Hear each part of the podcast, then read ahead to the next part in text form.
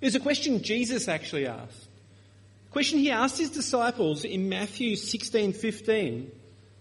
And he said to them, Who do you say I am? Who do you say I am? And back in the day, Jesus got many answers. Now, he didn't ask this question because he was confused or having some temporary amnesia and forgot who he was. He wanted to see who they understood him to be. Now, they understood a whole lot more clearly later on when he ascended into heaven, but they did give him the right answer at the time as well. But before they gave him the right answer, they talked about a whole lot of other answers who people thought this Jesus was. Answers like they said, well, he's John the Baptist, or Elijah, or Jeremiah, or some other Old Testament prophet. People had all these different ideas who Jesus was. And even today, people have all sorts of different ideas who Jesus is. Maybe you've heard some of them. If we ask people today, we get all sorts of different answers. For example, Jehovah's Witnesses would say that he's God's created son, who God created before he created the world, and he created the world through him. He also happens to be Michael the Archangel at the same time. Several different identities there. Dan Brown in the book The Da Vinci Code would suggest that Jesus was just a man, a mere mortal, and that years later, 300 odd years later, the church deified Jesus and started worshipping him. Richard Dawkins, the famous atheist, in quoting G.A. Wells, a professor of German language, um, it's an interesting, relevant authority in the area, I guess, suggested that maybe Jesus never even existed. He's since backed away from that claim because of the monumental evidence against that. And people within the Islamic religion believe that Jesus was a prophet, a great prophet, but he wasn't divine. And among other things, that he didn't actually die on the cross like the Bible says he did. But then we come back to Peter's answer. Uh, people gave all these different answers. You're a prophet, uh, you're Elijah, Jeremiah, John the Baptist. But Peter's answer was, You are the Messiah, the Son of the living God. Peter's affirmation here of who Jesus was points to Jesus being more than just a man, more than just a prophet, more than just a teacher, but being God's divine Son. So, as we consider this question, this question that Jesus asked, Who do you say I am? we'll look at three main points. Firstly, we'll look at that Jesus is more than a prophet, he's the divine Messiah. Secondly, we'll look at Jesus as more than a son, he's God's son. And finally, we'll look at that Jesus is more than a God, Jesus is God. So, firstly, Jesus is more than a prophet, he's the divine Messiah. Jesus is more than a prophet, he's the divine Messiah. Remember, back in that passage that we are talking about, from Matthew 16, there were all these different answers. You're John the Baptist, you're Elijah, you're Jeremiah, some other Old Testament prophet. I mentioned before, within Islam, Jesus is revered as a great prophet. But for Christians, Prophet's probably not the first word we'd think of when we describe Jesus. It wouldn't be the first word that comes to our lips when we think of Jesus. Prophet. Hmm. It's an interesting uh, word association there. Was Jesus a prophet? Well, by definition, sure he was a prophet. He preached God's message of judgment on evil. He preached a right response of repentance towards God and he preached of a forgiving God that would forgive people of their sins when they repent. The Gospels also record a whole lot of specific prophecies that Jesus gave, a lot of them centering around his death and resurrection, that came true. By definition, he is a prophet, but so much more than that. He is what we'd say not just a prophet, he's the prophet.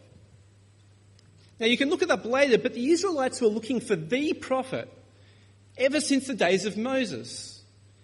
In Deuteronomy 18, 15 to 18, Moses tells the people, you need to look for a new prophet, a new prophet like me, and when that prophet comes, not prophet, prophets plural, there are lots of prophets, when that prophet comes, you listen to him. And so for these, all these years, the Israelites had been looking for the prophet, the prophet that was to come. When John the Baptist came on the scene, they asked John the Baptist, Are you the prophet? To which he answers, No, he wasn't the prophet that was to come. That's recorded for us in uh, John 1.21. They ask him, Are you the prophet? We come to Acts though, and Peter makes it clear that in Acts 3, 18 and onwards, that Jesus is the prophet, this prophet that was to come, to preach this gospel of repentance, to preach this gospel of forgiveness, to preach this gospel of salvation to all people. All these other prophets have been pointing towards this one prophet, this one prophet, Jesus. So yes, Jesus is a prophet. Jesus is not just a prophet, he's the prophet. But so much more than that. Jesus is God's divine Messiah. Now, the characters in, in Dan, Dan Brown's book, The Da Vinci Code, make the following claim that, well, many people just assume is true. They think, well, he's done the research, it must be true. The claim is that until that moment in history, Jesus was viewed by his followers as a mortal prophet a great and powerful man, but a man nonetheless, a mortal. Jesus' establishment as the Son of God was officially proposed and voted on by the Council of Nicaea, and that was a relatively close vote.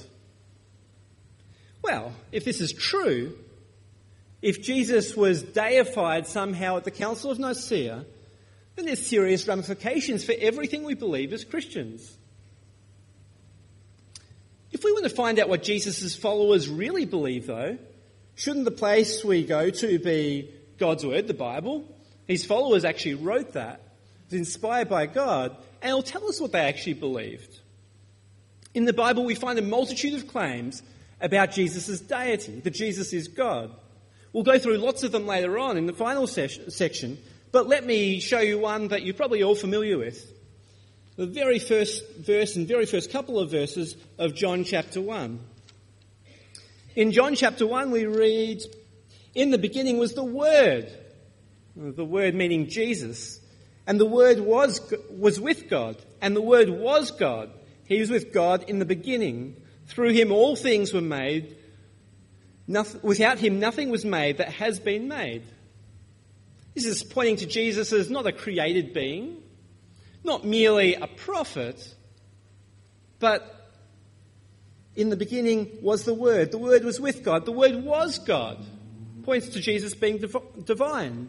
Did Jesus' followers think he was divine? Did they think he was God? Yes. I think it's pretty clear from that passage. Could it be even more plain? So any suggestion that Jesus' followers never really thought he was divine, but was pronounced divine 300 odd years later at the Council of Nicaea, seems to be easily refuted biblically, like in that passage, but can also be done historically as well.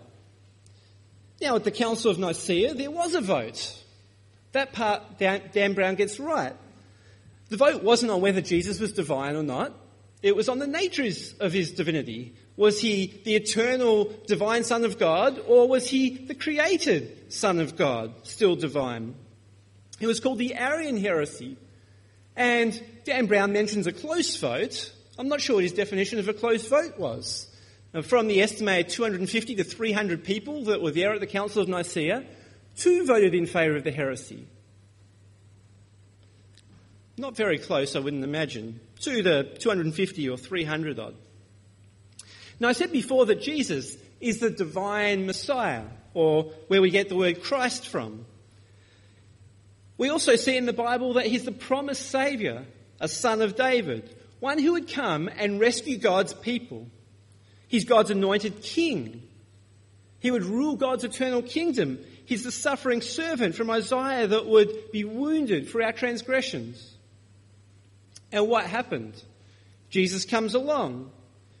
He's in the lineage of David. He's a son of David. He died taking the punishment for all our sin, all the wrong that we've done. God raised him to the highest place, king and judge over God's great kingdom. We see Jesus perfectly fulfilling this role and promising to come again and to judge the world. So, what can we believe then? That Jesus isn't just a prophet, he's the prophet, the promised one, but even more so, he's the divine Messiah. Now, secondly, I said that Jesus wasn't just a son, he's God's son. Jesus isn't just a son, he's God's son. Now, throughout the Gospels, Jesus is given many titles. You've probably read many of them. Titles like Lord, Rabbi, Teacher, Messiah, King. But one title that tells us something about Jesus' position in the Godhead is the title Son of God. You remember earlier on Peter's response. He says, You're the Messiah, the Son of the living God. We see it in the Apostles' Creed that we quote every so often when we say, I believe in Jesus Christ, God's only Son, our Lord. In our Christian culture, we often teach that Jesus is God's Son and we just leave it at that.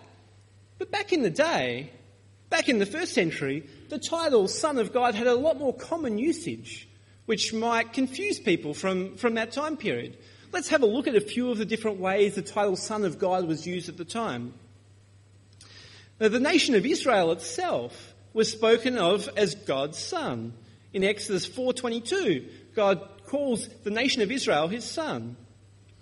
In Luke 3, where we've got the genealogy of Jesus showing the lineage of Jesus, when it gets back to Adam, the very first person on the earth that God created, it talks about Adam being the son of God, and God created him. In Psalm 89, it talks about King David, the great king of Israel, being a son of God. But even in non Christian circles, even in non Jewish circles, the Son of God title was fairly applicable as well, was widely used. The Roman emperors proclaimed themselves to be sons of God. The official title of Augustus Caesar was Emperor Caesar Augustus, son of God. Even more so, they minted it on their coins to reinforce uh, this title, Son of God. Every time you paid for something, every time you pulled out a coin, it was there right before you. This is the Emperor, Son of God, Son of the Divine. Now, later on, this title, Son of God, didn't seem enough for some. One of the Roman emperors in the first century, Domitian, went one step further and rather than waiting to be dead until he was deified and his son be called the Son of God, he declared himself to be God and proclaimed that people had to worship him as God in his own lifetime rather than waiting for someone else to declare him God after he's dead. Talk about having some sort of an ego problem. It wasn't enough to wait for you to die to be God. This guy thought he could have it in his lifetime as well. Amongst all of this, amongst the nation of Israel, the genealogies, King David, the Roman emperor, we have Jesus come along. And we have Jesus come along who claims to be Son of God. What does it mean? Sometimes it's easier to say what it doesn't mean. And so it doesn't mean that Jesus, or the God rather, the Father had intercourse with Mary and used her to mother his baby. The Bible doesn't teach some sort of weird distortion, as some of us suggest, be of the Trinity consisting of the Father, the Son, and Mary. It's not a biological sonship. The Son of God doesn't mean that Jesus came into existence when he was born on the earth. John 1 1 reminds us that Jesus was there in the beginning, before the creation of the whole, uh, the whole earth. In fact, everything was created through him and by him and for him. So it's not a created sonship. The Son of God wasn't like the Roman emperors either. It wasn't powerful men who decided to heap up titles upon themselves because they could. Jewish men wouldn't have fallen for this for an instant. They declared there's only one God, as Jesus declared. It's God Himself that Jesus' baptism declares for everyone there. This is my Son. In Him I am well pleased. Listen to Him. So it's not an egotistical sonship of heaping up titles upon oneself. What is it? Well, the Nicene Creed records that Jesus is the only Son of God eternally begotten of the Father. That's to say that Jesus is God's Son. Jesus has always been God's Son. He didn't come into existence at some point, eternally begotten of the Father. He's eternally been there. Is it a mystery? Well, it's as much as a mystery as the Father's eternal. He never came into being. He never was created either. So this sonship is less about someone coming into existence and more about the relational aspect of the Godhead God the Father, God the Son, God the Holy Spirit. Now, relationally, the Bible speaks about Jesus submitting to his Father and obeying what his Father said. He said, I come to this world and I obey my Father's commands. Now, that doesn't mean he's inferior, just as it doesn't mean that a wife who biblically submits to her husband's inferior, or a church member who biblically submits to their elders, as we heard last week, is inferior to their elders. They're doing what God wants them to do. They're not inferior, they have a different role, a different responsibility.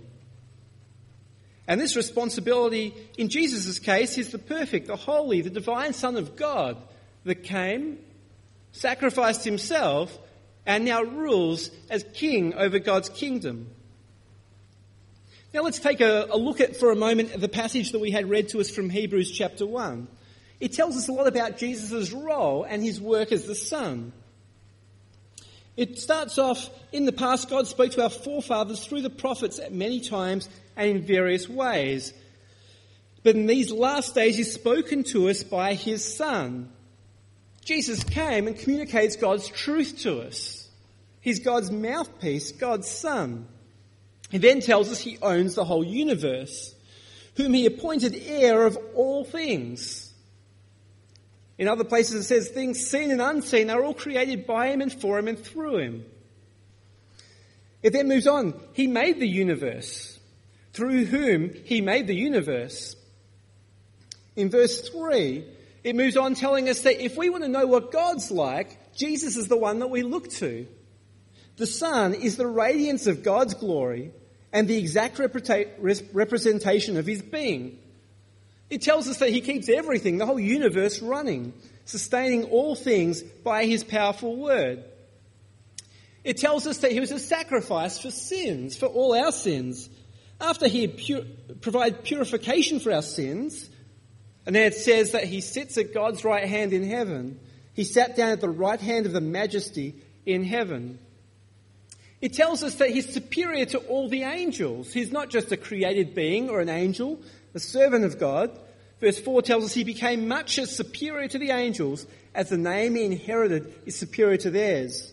In verse 6 it tells them it tells us that God's angels worship Jesus. He wasn't just a supreme angel, he was the one that they actually worshiped themselves.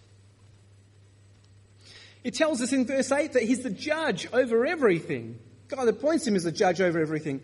But to the Son, he says, Your throne, O God, will last forever and ever. And God addresses his Son as God as well. And righteousness will be the scepter of your kingdom. You have loved righteousness and hated wickedness. The other chapter that we had read to us before as well, Colossians 1 15 through 23, talks again of this sonship, of Jesus being the Son of God, God the Son.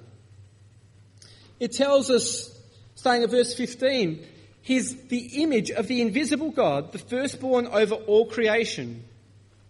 Firstborn over all creation seems an unusual term. Typically, when we think of firstborn, we think of the first to be born. Uh, if we have a whole bunch of kids and the oldest one, that's the firstborn. And some people have suggested that this firstborn means that, well, Jesus was the first created thing and everything else was created after him. He was the first thing to be created. But this firstborn doesn't necessarily mean, and especially in this case, doesn't necessarily mean that Jesus was created, the first thing to be created. It's actually referring here, and the, the Greek word used gives a lot wider range of meaning, that he takes not, he wasn't the first to be created, but he takes the prime position. The firstborn in ancient culture was the one that took the prime position in the family, the prime position among the children, the top position. This is the position that Jesus takes. And it was common to refer to people as the firstborn, even if they weren't the firstborn, if they had a prime position. For example, in Psalm 89, we have King David. Now, King David, was he the firstborn? No, he was the, the little kid that was tending to the sheep. All the firstborn were paraded before Samuel, before David, because Jesse, his father, thought, oh, surely this will be the anointed one, or this one, or this one. But in Psalm 89, God calls David his firstborn, when he clearly wasn't the firstborn. Just as we can call Jesus the firstborn over all creation, he's the ruler, the king, takes the prime position over all creation because he rules it. The following verse in verse 16 reinforces this concept. For by him all things were created. Things in heaven, things on earth, visible and invisible, whether thrones or powers or rulers or authorities, all things were created by him and for him. Was there anything that Jesus didn't create? No. Jesus wasn't created. Everything that was created was created by Jesus, for Jesus, and is ruled by Jesus. Think back to our Roman emperors. They call themselves sons of God. But no emperor, no earthly king could ever, with any credibility, make some sort of a claim saying, well, everything was created by me, for me, through me. It seems ridiculous. But when we apply this title to Jesus, the Son of God, it's pretty clear. He is the Creator. Everything in the earth, everything that we see, everything that we don't see, visible and invisible, by Him, for Him, through Him. Jesus makes the claim often in the Gospels that He is the Son of God, but not everyone was very happy about this. In fact, in John 5:18, when Jesus is making this claim, the people around him are very unhappy. They say for this reason they tried all the more to kill him. Not only was he breaking the Sabbath, but was even calling God his Father, making himself equal with God. This brings us to our final point. Jesus was more than a God, he is God. Our final point Jesus is more than a God, he is God. Now, many religions have varying numbers of gods. Maybe as few as one. Christians believe in one God. Islam believes in one God. Judaism and others believe in one God. Some have a few.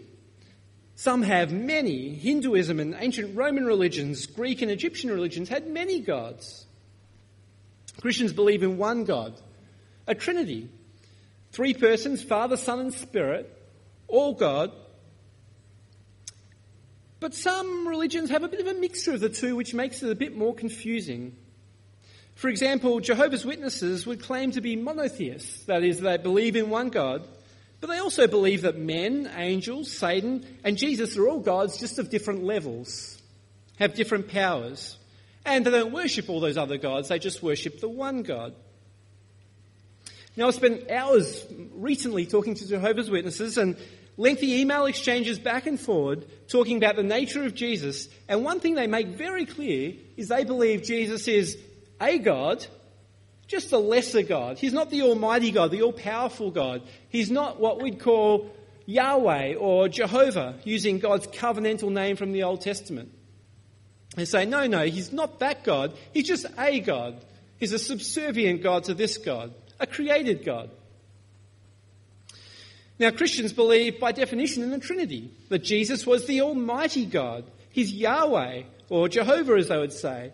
And he's as much as Yahweh as the Father is Yahweh, and as the Holy Spirit is Yahweh.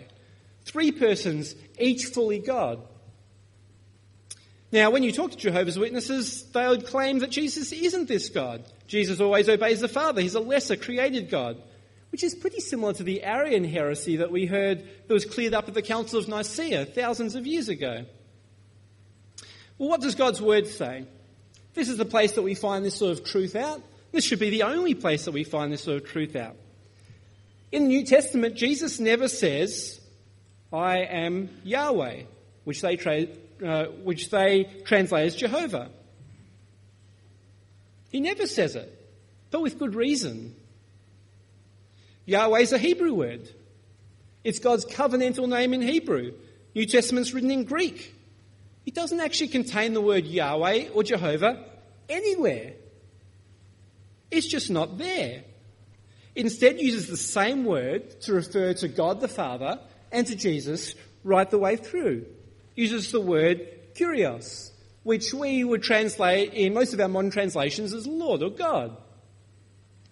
So it uses the same word, but Jehovah's Witness translators have selectively decided to mistranslate their New Testaments.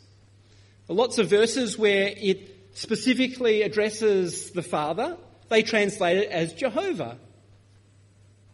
They translate this word Kyrios. And when it specifically uh, is directed towards Jesus, they translate it as Lord. And so it adds even more to the confusion when you mistranslate your New Testament of which one it's referring to. And it seems that there's a, a big gulf between Jesus and God, whereas it's actually the same word that's used. But having a look through our New Testaments, I think there's more than ample evidence that Jesus is Yahweh, that Jesus is God's covenant, uh, that Jesus is God, the Almighty God. So let's take a look at a few. We'll skip through a bit of the New Testament and look at a multitude of examples of where this is true. One common one is in Philippians chapter 2. Philippians chapter 2 verse 6 tells us that who being in the very nature God, referring to Jesus, did not consider equality with God something to be grasped, but made himself nothing, taking the very nature of a servant, being made in human likeness. Now this Greek word, where it talks about being in the very nature God, it uses the word morphe. Often translated the word form, but it's literally meaning in, in, in this sense, because God's Spirit, it's literally meaning He's in the very essence God, the very nature God. It describes the unique qualities that make God God. Now, this passage also talks about did not consider equality with God something to be grasped. Now, I think that term there can uh, make it a bit confusing for us at times. We think about grasp, we think about something that we don't have and going to grasp it. Uh, we're going from one monkey bar to the next monkey bar, we grasp the next one. We, we grasp after something we don't have. But the term here doesn't actually mean that. It's meaning something more literally that it means held onto. Something that is, has been grasped already. Something that someone does have and holding on to it rather than letting it go. So it's not that Jesus wasn't God and tried to reach out and become God. Jesus was already God. He didn't need to try and grasp and, and hang on to that, that Godship. And from this, we see that he, being fully God, he also came down and became fully man, a human. But this doctrine isn't one that's just found in Philippians. That's just one example of it. It's clearly repeated over and over again throughout the Bible especially the New Testament. Let me give you a dozen or so quick examples pointing to Jesus being God, the Almighty God. If you're fairly familiar with God's Word, I'm sure you've heard most of these in your readings or preaching or all sorts of things in the past. And so you should be familiar with some of them, I think. We mentioned one before, John 1 1, where it talks about the Word, Jesus, was God. Throughout this passage, Jesus is referred to exactly the same way, in exactly the same sense as the Father is referred to. In John 5:58, Jesus makes the claim that before Abraham was I am. Now, that got quite a reaction from the people that were there. The reason it got quite a reaction from the people that were there is this is how God introduced himself to Moses. In Exodus 3:14, Moses is saying, or God sends him to, to set the captives free from Egypt, sends him to speak to Pharaoh, and Moses says, Who do I say sent me? And God says, Tell them, I am sent you. I am who I am.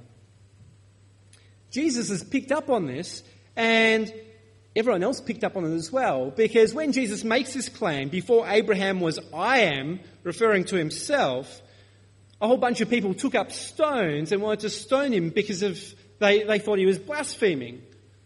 Now, if Jesus wasn't God, he would be blaspheming. Essentially, what he's doing here is he's using the Greek first person equivalent to the Hebrew word Yahweh. Essentially saying he is God, the Almighty God. We also see through the New Testament Jesus being worshipped as only God should be worshipped when Jesus appears to Thomas uh, after he's resurrected, uh, after he's alive again, in John 20, 28. Thomas says to him, My Lord and my God, and falls at his feet and worships him. He's worshipped in Hebrews chapter 1 verse 6 that we read before by the angels in heaven, God's angels. Jesus says of himself right throughout John, but in John 10:30 he says, "I and the Father are one." That's no claim that any mere mortal, any mere human could make. Jesus also says, "Whoever has seen me, uh, has seen, whoever has seen me has seen the Father. I am the Father, and the Father is in me." He's claiming to be the Almighty God, claiming equality with God. Back in the Old Testament, in Isaiah 9 7, a passage that we often read at Christmas time, it tells us of a child to be born. That child's Jesus, who will be called Wonderful Counselor, Mighty God, Everlasting Father, the Prince of Peace. The, the rest of the New Testament authors worship Jesus the same way. 2 Peter, at the start of 2 Peter 1 1, it tells us of God, the God and Saviour, Jesus Christ, the one that are worshipping. Further on in, in 1 Timothy 3.16, it talks about Jesus being God manifest in the flesh.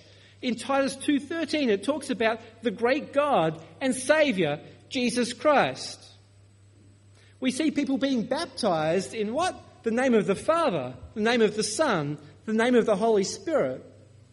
We see people grant, Jesus granting people forgiveness of their sins. When Sarah did the kids' talk earlier on, the, the paralytic man, he said, Your sins are forgiven you. Who can do that but God? We see Jesus assuming the same titles as Yahweh, as God the Father. He calls himself the first and the last. Right through Revelation, Jesus is referred to that way. We're told that every tongue will bow and every knee will confess that Jesus Christ is Lord.